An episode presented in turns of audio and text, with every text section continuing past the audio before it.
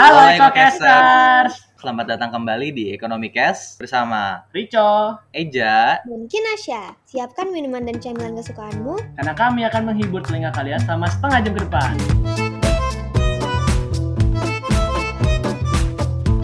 Halo EcoCasters.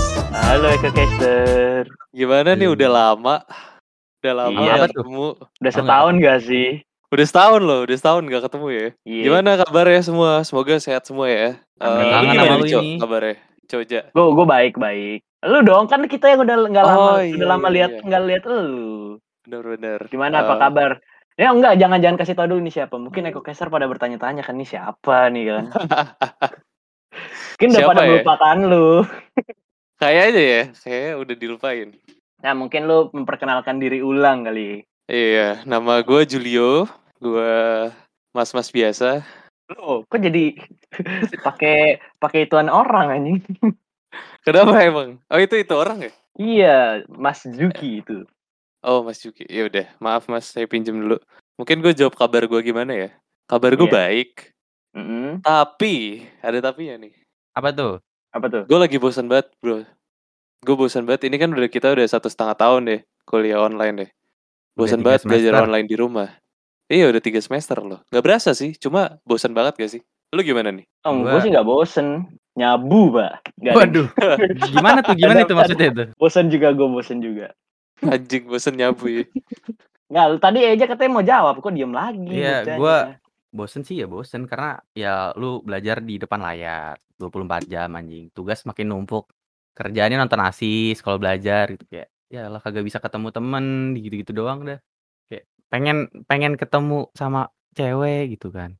Pengen ketemu cewek. Iya. Oh ini Ja. Tapi gue sering banget denger ini Ja. Nih kebetulan nih lo ngomong cewek nih. Apa tuh? Gue sering banget denger cewek ngomong gini. Ah bosen nih kuliah online. Gue pengen nikah aja. Oh, waduh. Atau enggak gue tanya, lo abis lulus mau ngapain? Gue lulus mau langsung nikah. Ini ada apa sih dengan obsesi nikah-nikah ini? Mungkin nikah itu dianggap sebagai pelepasan Jalan pintas, stres gitu loh. Enggak, ini jalan pintas, Pak. Capek lu kuliah, kagak mau kerja, udah ini mah Lah, orang. bukannya nikah juga bakal capek ya? Kan lu tiap hari nanti, lu misalkan nih, lu jadi orang yang bakal gitu. Terus lu nyapu seharian, terus lu masak, terus pulang-pulang lu udah capek nih. Suami lu tiba-tiba brengsek, lu disuruh ngangkang anjing. Kan mager gak sih? Kayak mending kuliah gak sih? Enggak tahu sih, saya saya saya kan bukan cewek nih, ya. tidak bisa nih menyampaikan. Mungkin di sini perempuan bisa berbicara gitu kan sebagai perwakilan. Daripada kita dibilang Iya, kita, kita kayak titik-titik. objektifikasi.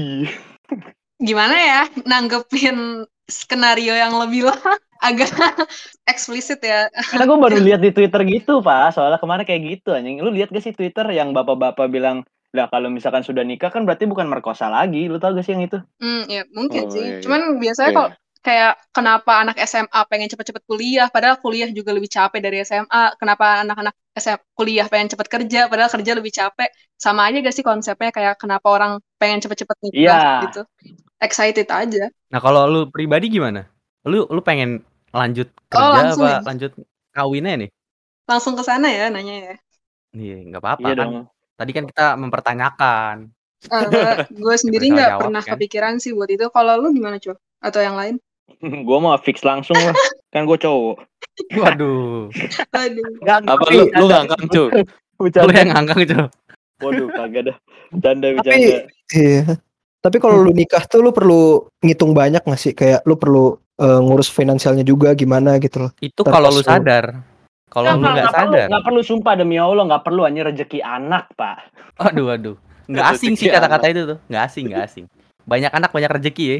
Iya, anak lu suruh nyangkul gitu atau kalau misalkan lu punya tanah ya, kalau lu nggak punya tanah ya gue nggak tahu anak lu suruh ngapain. Cuman rezeki anak, Pak. Itu. Wah, jadi kayak yang kita tahu tuh sekarang tuh berarti kayak nikah tuh butuh modal gitu. Dan gua gak tahu siapakah remaja-remaja kita sekarang gitu yang mau kayak buru-buru nikah tuh punya hal itu gitu. Mungkin ya, mungkin tuh bukan cuma itu alasannya. Karena gue menemukan satu berita yang menarik. Gue kasih judul headline ya. Apa tuh? Apa Bosan belajar online di rumah. 8 siswi SMA di Lombok pilih nikah muda. Cai, cakep. Itu harusnya SMA tuh ya, dulu, Bukan Pak. kuliah, SMA tuh. Iya, SMA. Hmm, Kan 5 sekolah siswi online. SMA. kalau SMA Ini nih, beda ini ada satu bacaan di artikel ya. beberapa siswa justru memilih menikah dini karena justru menganggap terlalu lama belajar di rumah. Ada lima siswa SMA yang dilaporkan menikah selama proses belajar di rumah. Apakah Ini siswa apa Regina siswi? termasuk Ini siswa Bener. apa siswi Jul? sis Si cewek, maksudnya cewek ini tapi cowok. Siswa. siswa. Oh, siswa.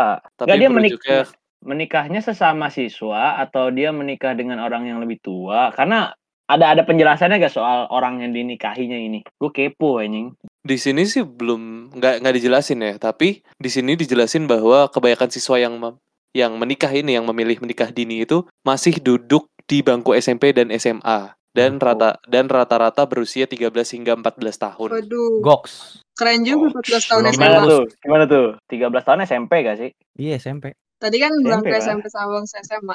Tapi kalau masalah itu tuh kita nggak bisa beda, nggak bisa nyamain sama nikah muda gak sih? Soalnya kan kayak nikah muda, yes ada pro kontra. Tapi kayak kalau nikah anak-anak yang kayak gitu tuh udah kriminal gak sih bisa dibilang gitu gak? Atau beda? Iya ya, soalnya melanggar hukum kan. Karena nggak Iya boleh nikah di bawah umur 19 tahun. Oh ini ke- tadi gue lihat gue baca juga tuh kayak apa sebenarnya umur umur pernikahan kita tuh dari tahun 74 sampai tahun 2019 tuh sebenarnya cuma 16 tahun pak batas umurnya. Itu perempuan. Iya. Terus Ah. diubah ke 19 itu baru dua tahun lalu pak. Yes. Jadi sebelumnya Iya, tuh wajar buat umur 16 tahun menikah anjing. Dibolehkan, Gitu dibolehkan. Dibolehkan. Tapi ini 13 hingga 14 tahun, Pak. Tapi iya ini mau dari dulu pun tetap salah sih. Terus kayak mikir apa gitu loh kan masih bocah ya kencingnya Eh, belum eh, tapi- lurus anjing. Tapi tapi kalau kalau ditanya nih ya, maksudnya tadi kan Regina nanya nih kayak ini masuknya kejahatan atau bukan sih? Nah, kalau gue yang gue tahu nih itu sebenarnya konsensus sih. Maksudnya kayak lu ngebawa siapa pun nih eh, usia berapa eh, enggak usia berapapun juga sih. Selama konsensus dua dua orang ini entah dari orang biasanya orang tuanya sih, orang tuanya nikahin sama orang saya ya dua-dua orang ini dibawa ke KUA bakal dila, tetap bakal dilayanin gitu loh. Kayak KUA nggak pernah yang gue tahu KUA tuh tidak tidak membatasi atau melarang orang menikah sih kayaknya. Jadi Eh, kayak ribet. tetap masa sih enggak? gitu. Masa sih? Emang di Indonesia tuh age of consent-nya berapa sih? Ada sih? Harusnya sih 18 dap kalau Iya, di kalau- kalau ngomong undang-undang konsen ya. Iya, kecuali kalau hamil duluan. Nah itu, kalau hamil duluan itu di- diperbolehkan tuh. Tapi ya sih Oke. kalau hamil duluan pusing dah. Ah, Iya. kalau hamil duluan boleh di boleh nikah secara legal gitu setahu gue. Eh nih nih, cakap hukum ya. Seseorang dianggap sudah dewasa jika sudah berusia 21 tahun atau sudah menikah. Berarti Tuh. di bawah 21 tahun kalau udah menikah udah cakap hukum. Iya, ya. Nggak masuk Oh, kan penjara bukan anak-anak dan ya. berarti Atau dia bukan, Bukan- dan kalau bukan secara dan, logika anjing. tuh dia pakai atau. Jadi kayak ketika salah satunya terpenuhi itu yaitu antara 21 tahun atau sudah menikah itu udah dianggap dewasa. Iya. Berarti kayak orang 10 tahun nikah dewasa. Iya. Nah itu makanya. Tapi kan maksud gua kayak anak umur segitu bisa mikir apa Bukan gak sih kayak dewasa sih cakap apa dia gitu emang loh. benar-benar Enggak, tadi kan ada yang nanya tuh eh, age of consent nih. Hmm. Hmm. Age of consent kan salah satunya ini kan. Orang kan harus cakap hukum dulu nggak sih buat ngasih konsen? Iya, Oh. kalau kalau tata, tata Iya. hukum bener sih. Itu jatuhnya udah udah konsen. Nah, ini Maksudnya- paradoks, Pak. Iya, Iya, paradoks dong benar. Wah, berarti pedofilia tuh ini dong di Beda, beda beda? pak. Pedofilia itu tidak tidak ada dalam ini ini yang di, di mata hukum ya. Yang gue tahu tuh ya nggak ngelihat itu. Karena banyak cuy yang nikah kayak gua gua pernah baca kayak syekh atau apa ya pokoknya salah satu pemuka agama tuh nikahin anak umur 12 tahun kalau nggak salah. Dan kayak dia di, Oh iya ya? di- sah gitu kayak. Masih lolos iya, ya di banyak kan Indonesia di ya? Indonesia kayak gitu. BTW BTW apa sih maksud gua kayak bedanya orang nikah yang nikah sama pernikahan anak, orang nikah muda dengan pedofil tuh. Kita ada gak sih batas itu?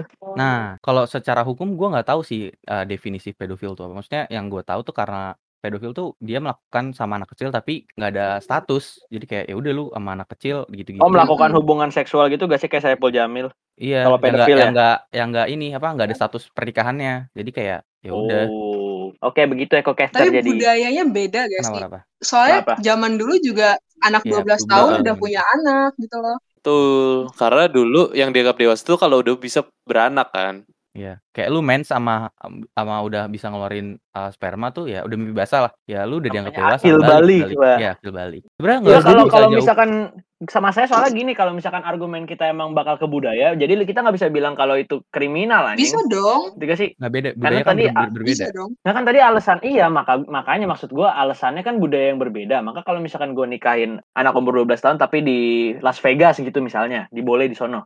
Apa itu nggak apa-apa? Iya, tapi kan krim apa legalitasnya Las Vegas sama legalitasnya Indonesia beda juga. Kalau ngomong gak usah jauh deh, di Indonesia pada zaman kayak masih zaman penjajahan aja ya lu anak umur ya tadi yang 12 sa tapi sa sesa yang gue tahu ya sesama ya 12 12 gitu-gitu kayak udah pada nikah juga.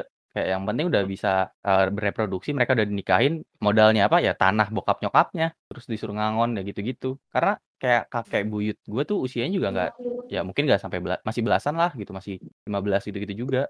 Iya Yang sih. nikah zaman budaya kita juga. Cuman karena sekarang kita udah aware lah, ini deh hal yang pa yang gua pribadi, eee, tidak tidak menyetujui hal tersebut tuh apa, karena cewek kalau nikah di segitu kan kondisi tubuhnya kan nggak belum matang lah, lu baru mulai gitu. Hmm. Lu baru bisa bereproduksi, belum matang reproduksi. Nah, bener bener Gitu sih. banget. Ja. Makanya itu yang bikin gue selalu mikir kalau budaya tuh nggak selamanya bener. Dulu kita ada child sacrificing loh, kayak itu budaya juga, tapi bener gak? Enggak kan akhirnya. Goks. Iya, iya. Anjir.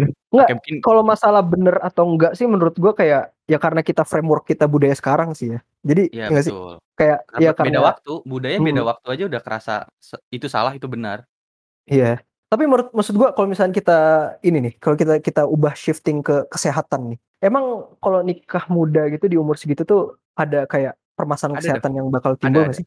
Ya Ada ada. pastilah. Nih gua tadi baca juga nih di Puskapa Child Marriage Report 2020.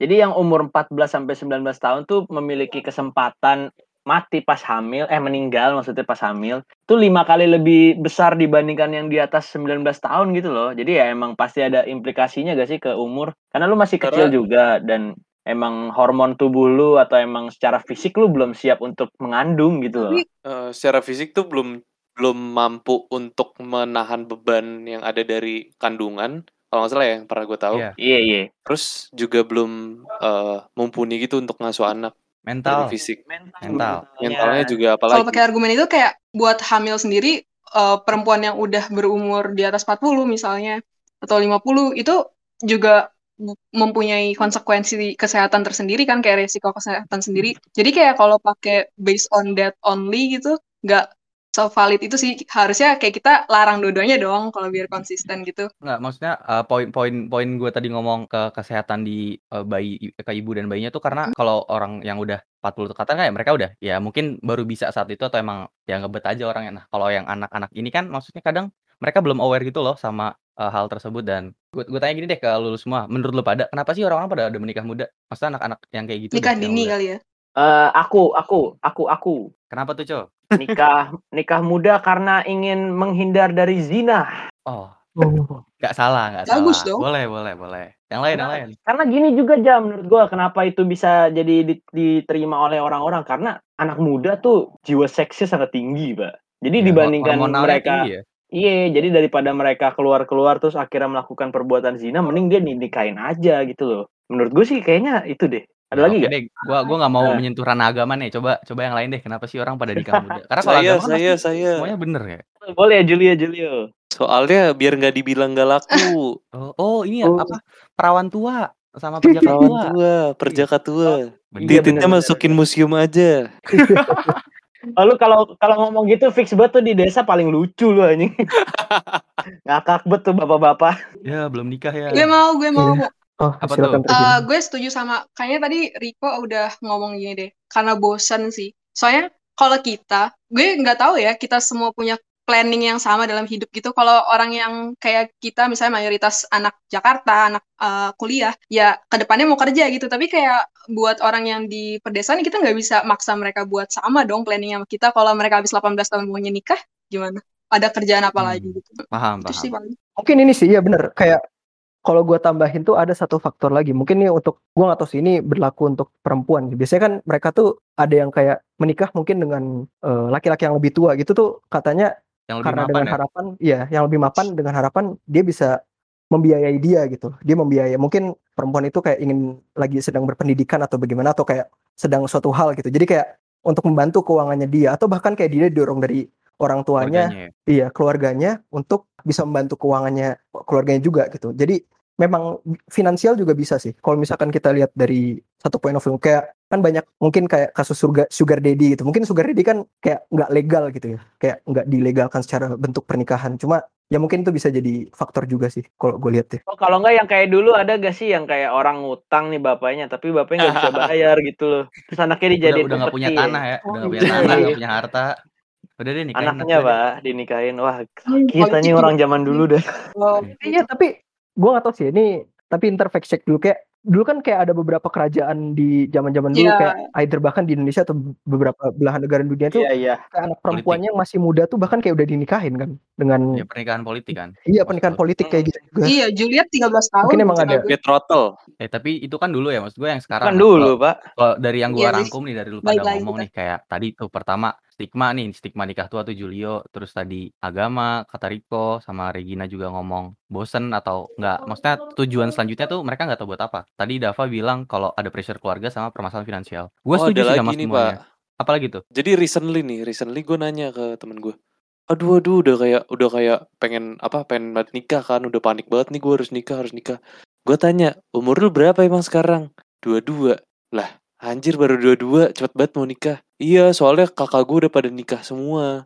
Sekarang FOMO. tinggal gue yang paling tua yang belum nikah di keluarga. Jadi FOMO, kayak ini ada alasan-alasan FOMO, FOMO gitu ya, iya. FOMO. Sama ada Oh, tekanan keluarga iya juga ya. buat nikah. Atau Tapi enggak temen-temennya di peernya udah pada nikah semua nih. Wah, gue belum Hmm, sendiri nih. benar benar Menurut gue sih bukan bukan ke FOMO sih gitu gara-garanya pasti kakak-kakak dia yang nikah tadi tuh Jul. Itu pasti bilang ke dia kalau lu nikah aja karena nikah tuh enak gini gini gini berkah rezeki. Iya, Jadi- ntar ada lah rezekinya. Nah, itu. Kan kalian udah halal gitu loh gini gini gini maksud Mungkin gua, ini sih. Iya, kayak Ah. itu kan tadi gue sempat bilang dapat easy money gitu. Mungkin kayak mereka melihat mereka tuh kan kayak nggak misalkan belum berpendidikan gitu. Mereka nggak tahu kayak mau ke mana arahnya dan segala macam. Terus kayak sebelum sebelum ke sana nih gua gua juga mau bahas ke sana nih sebelumnya nah tapi gua mau Hmm. ngebantah lu semua dulu nih kalau mungkin kalau agama menurut gua ya sebagai orang beragama ya ya Nggak boleh kan emang lu nikah Ah, maksudnya lu didorong untuk tidak menghindari zina tapi Halo kan Pak Ustadz. nggak- enggak, Halo. maksud gua Ya, lu nggak halo. harus ini lu nggak harus Eh, nikah iya kan? Pak, Eja Pak. Pak Ustadz, Waduh. Eja nih Pak. Bentar gue cross check enggak ya. enggak maksud gua lu cross nggak check. harus nikah nggak harus dinikahin gitu loh kayak masih bisa ya udah lu kenapa sangean gitu ibaratnya ya udah gitu terus tadi yang stigma nikah tua ya lu kenapa harus peduli sama orang orang-orang gitu loh lu bisa aja living your life. Terus yang yang mungkin nggak bisa gua bantah ya permasalahan pressure keluarga sama keuangan karena sebagaimanapun orang mendorong ya keluarga pasti yang paling ngebuat lu bukan stres ya ya paling paling deket lah sama lu dan yang paling bisa ngebuat lu ngelakuin hal yang nggak nggak mau lu lakuin gitu. Nah tapi semua hal yang tadi tuh kalau punya emang maksudnya emang mereka aware ya sama hal tersebut dan punya life plan nih kayak yang tadi Dava bilang hmm, itu gua setuju-setuju aja kayaknya tadi lu pengen ngomongin Iya. life plan deh. Enggak, jadi kayak gini loh, kayak ada beberapa mungkin orang kayak either cewek atau cowok kayak mungkin dia kayak punya excel uh, excel skills at housing gitu. Maksudnya housing tuh kayak nata rumah maksudnya Yes, kayak yes. Masak uh, gitu ya iya masak Beberes. terus kayak beres rumah dan segala macam terus kayak dibandingkan misalkan dengan dia perlu bayar kos untuk misalkan mau berpendidikan dan terus nge-pursue kerja. Mungkin dia udah ngitung-ngitung sendiri mungkin kayak plannya oh cost benefitnya gue lebih enak eh, maksud maksud gue lebih kayak beruntung untuk menikah gitu dibandingkan dengan misalkan gue pursue pendidikan atau apa gitu loh life plan yang lain gitu. Mungkin itu juga bisa jadi faktor sih menurut gue. Nggak salah kok kalau lu udah sadar. Itu sebenarnya kalau gua melihat pernikahan muda ya ini gua bukan pro ya maksudnya kalau lu emang udah aware dan oke oke aja dengan planning lu yang oke kenapa enggak juga kayak tadi Regina kan maksudnya udah nggak ada nih kehidupan nggak mau ngapain nggak tahu mau ngapain lagi ya udah jalanin aja asal lu Tapi sadar dia- aja Ya enggak enggak begini begini. Jadi ini gue intermezzo dikit ya. Maksud gue gue baru menyelesaikan baca Satanic Bible. Yes. Aduh. Isinya pokoknya dalamnya salah poin utamanya adalah lu harus mengedepankan ego lu dan ada satu konsep lagi namanya free love. Itu di mana lu boleh mencintai seseorang. Terserah lu, lu mau setia dengan orang itu atau lu mau ngewe-ngewe bebas, itu pokoknya terserah lu. Yang penting itu membuat lu seneng gitu loh. Jadi ini sebenarnya untuk membantah poin keluarga lu atau agama yang nyuruh-nyuruh lu itu ya. Lu bisa kayak gitu anjing. Maksud gue kayak gue bakal nikah sesuka gue, umur berapa aja, terserah gue. Dan itu satanisme intinya kayak gitu soal cinta dan pernikahan anjing. Ini cuma kan tambahan aja. kepercayaan kan. Tambahan aja. Berarti kayak eh kalau lu tahu eh berarti kayak argumen Eriko tuh bisa kontra Tapi- dan pro sekaligus ya. Keren keren.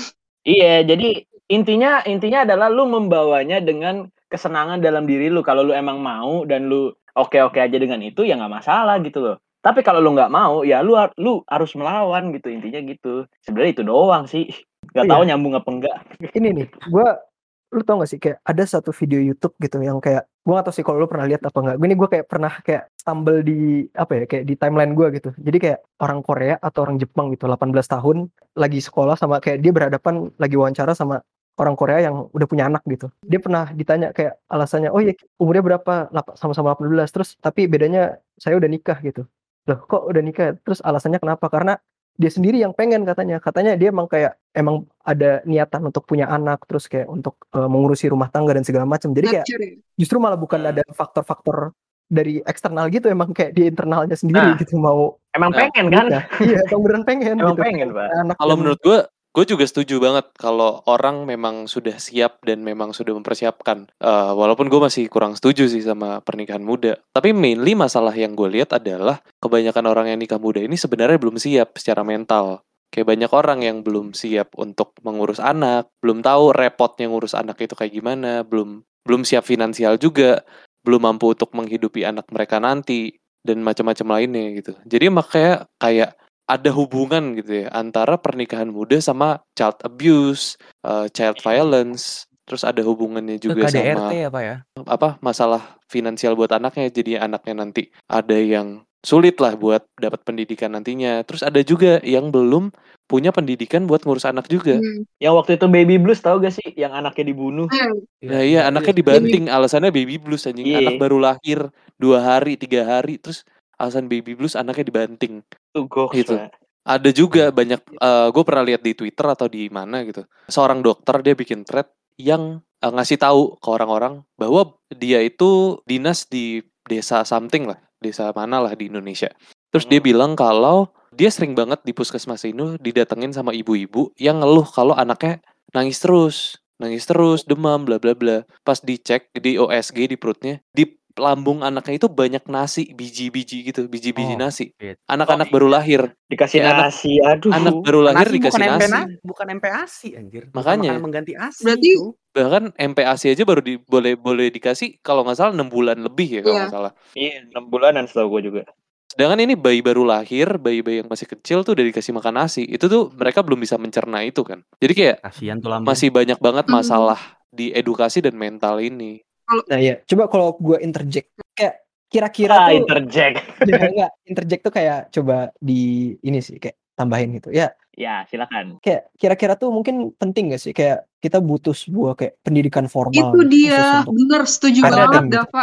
atau Ada, ada. Itu menurut gue Ada. kuncinya Nih tuh gue sambil Itu itu gue setuju banget. bukan nyalahin semua pernikahan muda karena kalau kita semua nikahnya umur 28 misalnya itu tuh kuncinya generasi sandwich gitu loh kayak kunci bakal nanti tuh kayak ada 10 tahun di mana kita nggak punya sumber daya manusia. Anak-anaknya numpuk semua di lama-lama dan makanya kayak kita nggak bisa bilang semua pernikahan muda salah karena ya boleh-boleh aja asal mereka siap. Nah itu tuh menurut gue kuncinya di Nah, pemerintah. itu. kayak berarti kalau udah tahu banyak rakyat yang bodoh tentang berkeluarga ini ya kasih dong uh, sarana buat pendidikan kesehatan segala macem Yo, yo, Gua- kritik gua pernah denger sosial, di yo, Bandung kritik kalau sosial.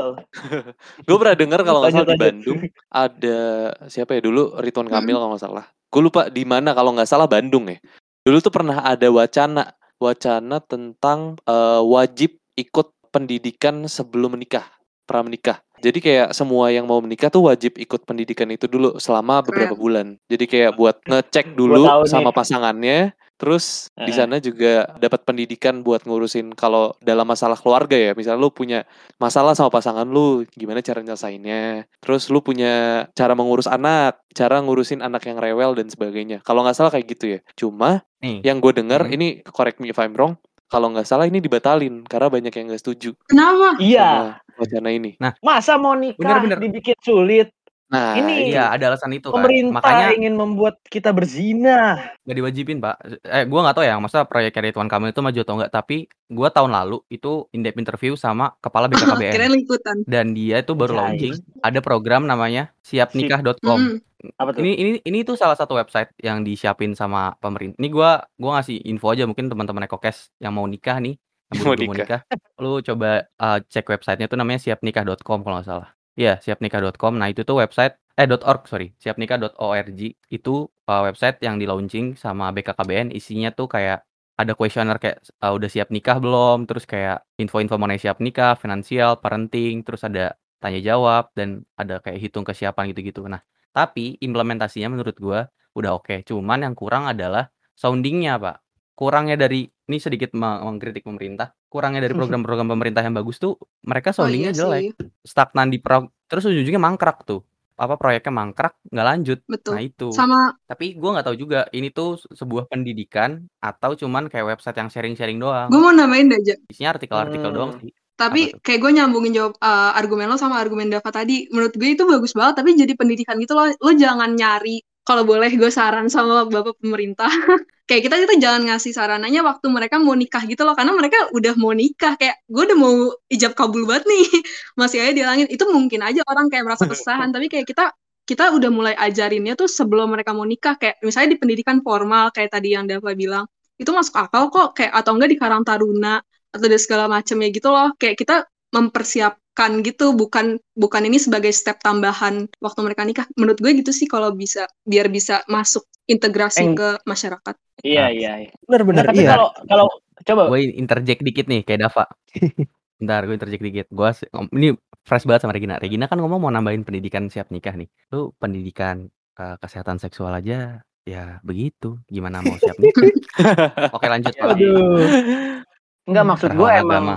Yang yang salahnya tuh ya emang orang-orang sangenya ini gitu loh. Maksud gue kayak misalkan nih di di agama gue kan kayak lu kalau mau nikah emang harus dibimbing dulu kan sama romonya enam bulan lebih gitu loh. Dan emang semua orang Katolik ya emang harus melakukan itu. Dan Mhm. apa ya? Maksud gue menurut gue semua orang harusnya bisa-bisa aja. Cuman karena mereka sange aja dan dan kembali ke poin romantisasi pen- pernikahan itu gitu loh. kaget sih Kayak lu nikah cepet tuh banyak kaget gitu Iya, kalau mak- maksudnya kayak kalau mereka ya. yang dulunya nggak pernah punya kewajiban itu dan nggak tahu ada step itu seharusnya ada step itu mereka waktu tiba-tiba diadain perubahan pastinya kayak nolak gitu loh pasti ada gejolak-gejolak Oh iya, culture shock. ya culture Culture shock shock. maybe Tapi pemerintah harusnya intervensi. Seenggaknya tuh yang tadi, harusnya. yang ide-ide buat prasyarat KUA lah seenggaknya kayak lu mau nikah, ya udah di KUA lu nggak KUA nggak bakal ngelegalin lu kecuali lu udah punya Nah. sertifikat ini, ibaratnya gitu. Tentu. Itu sih yang paling make sense. Masanya KUA-nya juga ya udah Iya. gitu. Yang nggak dibolehin cuman yang nggak nggak yang beda agama. Kalau enggak kan ada ini. Salam tempel. ah Aduh. Salam. Budaya tempel. budaya lama yang masih ada ya kayaknya ya. Nggak tahu sih sekarang ada atau enggak. Ya itu nggak bakal pernah hilang sih karena emang Iya. memperlancar birokrasi. iya kita pura-pura buta ya di situ Streamlining. Nah itu. Eh, tapi guys, menurut kalian ke- suka kepikiran gak sih kalau pemerintah tuh sebenarnya nggak terlalu peduli gitu loh sama bahaya nikah muda gitu? Karena kayak menurut mereka nikah muda kadang perlu juga. Orang kan kayak kalau semakin nikah muda penduduk makin banyak, terus kayak eh, makin banyak kegiatan ekonomi, terus kayak makin banyak apa ya? Kayak makin banyak keluarga baru, pajak baru atau segala macamnya gitu. Ada gak sih agenda-agenda tersebut? Tapi gini sih, Rek, kalau gua bales kayak kalau kayak gitu kenapa dari awal dibikin keluarga berencana gitu. kan keluarga berencana justru malah untuk melimitasi apa ya kayak orang-orang untuk beranak. Tapi kan keluarga berencana. Kayak, Enggak, kalau Iya. menurut gua tuh sebenarnya ini doang sih apa namanya? Semakin banyak orang, maka semakin besar kemungkinan orang bodoh lebih banyak anjing. Itu aja doang sih sebenarnya. Menurut gua ya. Eh, bukan Kan lu nggak tahu anaknya ini tiba-tiba bukan Oh, bukan gimana, anaknya sih maksud gua kayak keluarganya kayak kayak membutuhkan banyak keluarga gitu loh karena kan kayak ba- banyak aspek-aspek Hmm. negara yang butuh keluarga gitu kan untuk berprogres lebih baik atau lebih optimal gitu Buat Iya. bonus. Bonus bisa demografi. benar. dan Beban kayak ya, bukan bonus. Supaya buat ngejaga piramidnya kan. Supaya yes tetap betul stabil. Ka- Karena kayak sekarang kan bonus demografi. Terus nanti kalau misalnya berhenti, nanti malah piramidanya jadi kebalik. iya Nanti endingnya kayak Jepang gitu kan. Betul. Di mana banyak orang tua, kekurangan eh, orang-orang muda yang produktif, nanti endingnya malah orang tua orang tua ini jadi beban kan buat nah negara. iya bisa jadi Iya. Heeh. Enggak, tapi gini deh. Ini kalau misalkan lu bilang katanya pertambahan penduduk itu juga sebenarnya penting gitu kayak tadi ada beberapa positif yang udah lu sebutin. Cuma kayak kalau dipikir-pikir lagi tuh sebenarnya kayak gimana kita bisa memanfaatkan bonus demografi itu juga ada banyak hal gitu loh kayak di variabel lain. Apakah fundamental kita tuh udah kuat gitu. Misalkan apakah sistem pendidikan kita gitu misalnya kayak udah bisa untuk merangkup anak-anak ini untuk mencapai potensial mereka gitu. Kayak kita menciptakan human capital yang bagus gitu kan institusinya juga gak bagus gitu ya biasa aja atau lemah ya gak bakal bonus demografi juga sih menurut gue ya maksudnya gak bakal dimanfaatkan Makanya tadi juga gua bilang gitu beban. jadi beban. Hmm. Iya, makanya itu tadi poin gue sebenarnya yang soal orang bodohnya itu karena kita belum punya fasilitas yang sustain sebanyak itu gitu loh. Dan buat apa ya namanya? Buat persebaran misalnya kan per- persebaran harta atau kekayaan gitu-gitu dan persebaran akses gitu-gitu kan masih susah juga di Tapi- sini. Dengan orang-orang sebanyak itu buat apa tapi juga pemerintah gitu emang pemerintah Iya. uh, prioritasnya itu ya, kayak prioritasnya keadilan sosial. Soalnya kan kayak sorry ya, gue bukannya bukan membela kepolisian, tapi kayak TKI juga devisa tertinggi negara jatuhnya, dan TKI kan juga dapetnya uh, dari uh, teman-teman yang di perdesaan dan di mana gitu loh, kayak yang emang banyak pernikahan muda dan anaknya juga cukup banyak. Jadi kayak emang prioritas utamanya pemerintah yang mana gitu loh, antara keadilan sosial atau emang lebih banyak sumber daya yang bisa dimanfaatin gitu, nggak peduli sama kualitas atau enggak. Ini juga, Cow. Oh iya iya. Kita kan di sini kan rata-rata sumber daya yang di ini kan sumber daya komoditas ya. Hmm. Jadi emang kebutuhan buat tenaga spesialisasi atau tenaga ahlinya nggak gede. Yes. Jadinya tenaga-tenaga non spesialis ini juga masih sangat-sangat dibutuhkan gitu loh. Makanya bakal tetap ngasih kontribusi buat negara. Tapi Hmm. ini gak sih? Ini jatuhnya kayak kita tetap selamanya mendorong negara kita tuh jadi tempat buat labor aja gitu loh. Gak ada kemajuan buat ke industri-industri ahli lah misalkan. Maksud gua lebih mending mana nih dengan lu orang banyak banget uneducated terus kerjanya di sektor-sektor non formal doang atau misalkan jadi tenaga-tenaga kerja di pabrik-pabrik buruh gitu doang. Bukannya gue mendiskreditkan ya maksudnya kayak Ya, enggak enggak itu itu hal yang wajar. Maksudnya kualitas Iya. kualitas tenaga kerja kan. Itu harus Iya ya kualitasnya realistis masih yang uneducated atau atau dibandingin orang banyak tadi orangnya sedikit aja tapi bisa menjadi tenaga ahli gitu loh. Hmm. Maksud gue itu Menurut lo, menurut lo secara pribadi jadi mendingan mana off. tuh? Kayak di posisi lo sebagai Ya mahasiswa mending FE, dikit lah, di posisi lo sebagai mahasiswa FE yang Iya. kompetitif, mending dikit butuh loh. pekerjaan, terus kayak butuh bawahan, kayak menurut lo mendingan mana dari dua pilihan lo tadi? Iya. Kapitalis, sorry gue tambahin. Mending yang kecil karena gue bisa ngambil ngambil labor Hmm. di Vietnam. gue nggak Wah, kenapa Iya, Iya tahu. Kan gue lebih nggak pengen mahal. Indonesia jadi kayak jatuhnya. gitu gitu loh. Enggak enggak le- Loh, lebih enggak, murah, lebih lebih murah, lebih murah, Pak. Indonesia Indonesia kemahalan, udah mahal banyak minta. Tuh. Nah, kalau ada Ini yang lebih, Vietnam kalau ada yang lebih orang-orangnya. uneducated terhadap financial gitu, kayak yang digaji 500 ribu aja mau, menurut lo Gue ngambil di Papua Nugini kalau gitu. kalau nggak di Papua Nugini, gue ngambil di Timor Leste. Maksud gue jangan sampai Indonesia kayak gitulah. Selamanya cuma dijadiin sapi Iya. perah sama negara-negara ono gitu loh. Ya, tapi kita omongan kita Iya. jauh banget sih.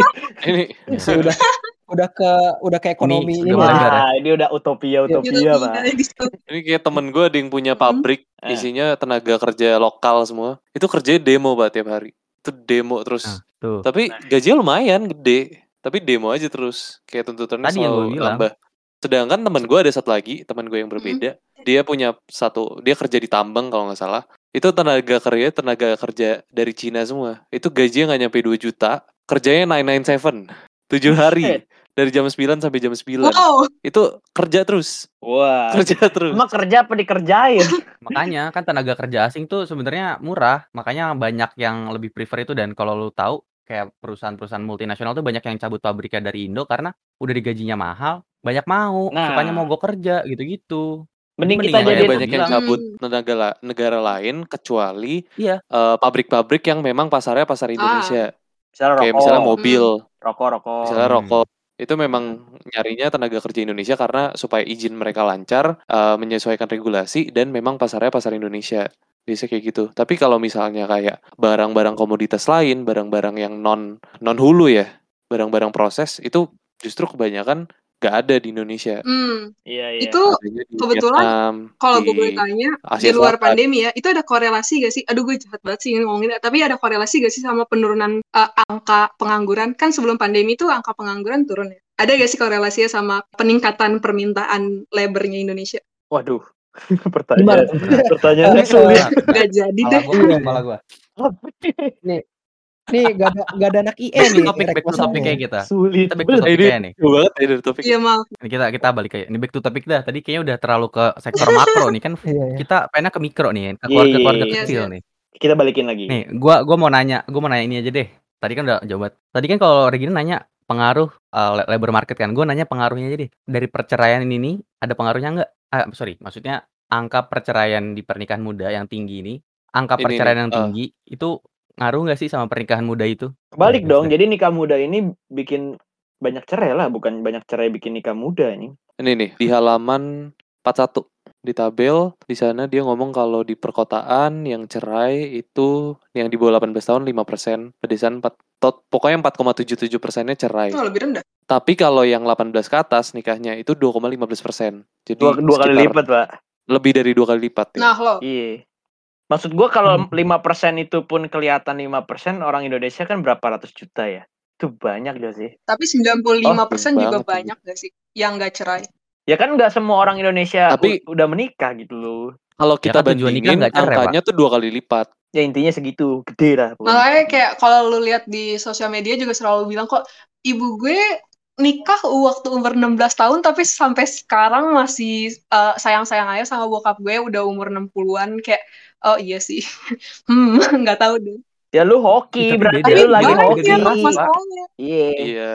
Itu sosial media soalnya rek. Iya sih. Iya, lu cenderung Enggak, enggak, ya udah lu lihat yang bagus anjing. Tapi 95% Enggak, kita kita nggak ngambil sosial kan. media. Ini kita kita ngomong generasi juga. Kalau generasi zaman dulu, maksudnya beda bo- zaman bokap sama kita tuh udah beda. Kita tuh udah aware banget lah gitu kayak nggak nggak cocok dikit cerai, nggak ini dikit cerai gitu loh. Kayak orang sekarang udah segampang itu buat cerai. Jadi kayak menurut gua udah nggak bisa dibandingin gitu loh. Hmm. Kayak dulu nyokap gua nikah gini. Karena orang-orang sekarang tuh ya apa-apa tuh bisa aja dijadiin permasalahan. Kayak ini dah yang paling sering lu lihat dah kayak cewek bisa masak kayak dipertanyakan gitu atau cowok harus ini kayak semua hal tuh bisa diributin gitu dan Eh, sorry, bisa sorry. berujung ke perceraian. Itu yang tadi angkanya itu buat yang 20 sampai 24 tahun. Jadi range waktunya cuma berapa tahun dong? 5 tahun? Oh. Kurang dari 5 tahun. Enggak itu Jadi yang 5% Regina tuh udah kurang dari 5 tahun. Oh, I see. I see. Kurang dari 5 tahun udah cerai. Lu baru punya anak belum TK anjing. Nah. Itu. Berarti emang Oh, salah pemerintah sih. Maksudnya kayak lu aduh. tapi gini nah gue ini nggak tahu sih ini pertanyaan aneh atau enggak kayak sebenarnya orang nikah tuh kayak emang pengen pengen punya anak aja atau kayak ada nggak sih ada orang yang kayak mungkin pengen nikah muda karena oh dia pengen cinta aja gitu dia udah cinta sama satu orang gitu yang nggak punya anak nggak apa-apa gitu misalkan kayak mereka seumur hidup nggak mau punya anak Ada gitu pasti ada. kayak emang nikah muda untuk bercinta aja Orang gitu. kan banyak. Ada pasti ada sih. bisa nggak? Banyak. Tapi itu bukan mayoritas yang pasti. jadi kayak Nikah mungkin karena nikah aja juga nggak mau punya anak juga banyak. Cuman eh nggak banyak sih, maksudnya ya Mm-mm. ada. Tapi nggak mayoritas bener kayak kata Regina. jadi emang kayak mayoritas tuh emang kayak pastinya udah kita udah ingin mereproduksi nggak sih? kayak ada fungsinya ada reproduksi Ya, Emang natural aja sih. Pasti sange lah orang-orang. Iya dan itu juga jatuhnya Ini open kan. ended banget nih hasilnya nih ntar. enggak tapi iya Iya enggak enggak open ended dong harusnya ya, ya sih kan kan enggak open ended ya maksudnya kita bilang kalau nikah muda tuh nggak apa-apa asal lu punya planning dan lain-lain yang siap tapi kan kebanyakan orang tidak gitu jadi kita bilang Hmm. ya ya kalau bisa sih nggak usah gitu loh Iya. lagian kalau emang lu benar-benar udah dewasa pasti lu bakal nahan diri lah sampai lu benar-benar menganggap pasangan lu juga siap gitu loh karena bisa aja lu siap nih tapi pasangan lu enggak kan bisa kan gitu? Iya. kan Bisa bisa. nikah kan dua orang lah Sama eh bahkan Iya, keluarganya kayak kayak apa ya lo nggak tahu mertua lo meminta apa dari lo segala macam belum terlalu kenal. Nah itu nikah tuh asimilasi bukan cuma dua orang anjir. Dua Mm-mm. keluarga gitu loh yang dan banyak relationship finansial gitu. kayak vision banyak banget value gitu loh. Apalagi kalau lo udah beda suku beda agama wah itu banyak banget yang harus asimilasinya Nah itu jadi Iya. pernikahan itu sudah menjadi institusi bahkan sudah di bawah pemerintah gitu nih. iya Jadi ya kalau lu kalau lu pengen nikah muda cuman karena lu cinta doang alah makan bisa anjing gitu dah. Mm-mm. sama orang-orang Iya, tuh Anak lu makan tisu. orang-orang tuh harus bedain sih nikah dini sama nikah muda kayak lu bisa deh argumen buat nikah muda kayak 19 tahun ka- sampai 21 tahun ya oke itu tergantung kesiapan lo tapi kalau udah 16 tahun itu kayak kita nggak perlu berargumen lagi ya langsung ke terapi Itu udah itu pernikahan anak gak sih itu? iya pernikahan anak gitu ya pernikahan Kalau pernikahan dini pernikahan anak tolonglah jangan. Tidak usah. betul Lagian tidak ada tidak ada bagus-bagusnya juga menikahi seorang anak-anak. Itu loh. Kayak lu lu bisa dapat yang lebih bagus kalau misalkan umur 20 ke atas gak sih kayak badannya udah jadi gitu loh. Anak bocah kenapa? gitu Tapi kan lu groomer, cuy. Oh, enggak dong. Itu personal preferensi nggak sih Iya sih. preferensi personal Cuman nggak boleh lah kalau di bawah umur. Kita kita sangat menentang itu gak sih? yes Atau ada yang setuju? Hmm. Gak ada yang setuju. enggak. ada yang Iya. setuju gue udah siap Ya, polisi sebenarnya- banget parah Mana tahu. Mana tahu kan. Jadi kita kita pamit kali ya. Wih, seru Iya. banget Enggak itu Julio kan mantan host tuh. Boleh kali ngomong-ngomong dulu, berikan beberapa kata gitu loh. Gue kerjanya closing. Iya, Eh, bentar. closing. Tapi tadi ada yang ketinggalan ya, Go. Apaan? Belum kenalin Regina sama Dapa. iya gue Oh iya, gue oh bilang iya. ada oh kita Selipin aja, selipin, selipin nih. Awal di akhir. Biar- Mending lu kenalan dulu dah. Siapa sih Damal dari Oke. tadi? Iya, jadi nama gue Dava. Gue udah Apa kan udah pernah? sebelumnya sih. Ya, udah Iya. pernah ya. Nih, Regina, cewek Oh ya, Regina. halo nih guys. Eh, gue Regina eh, dari manajemen 19, salam kenal. Ya Allah udah kayak mau Oh bukan gitu template-nya. Sorry Panit. banget. Kayak lu baru masuk panitiaan. Iya, lagi Wawancara planner, panit, lagi Pak. Fun Nah, fact-nya apa. Regina? gitu. Fun fact. Yuk closing yuk. Oh iya, Jul, Jul. Sikat Jul. Iya, EcoCaster mungkin segitu dulu percakapan kita udah lama juga ya. Thank you semuanya udah dengerin, semoga sehat selalu dan jangan lupa untuk mencegah perkawinan anak dan juga kalau kalian mau nikah jangan lupa juga buat dapetin edukasi yang cukup dan uh, mentalitas juga yang cukup. Kita pamit undur diri. Jangan lupa pakai masker ya. Bye-bye. Wih, dadah. Dadah. Jaga kesehatan.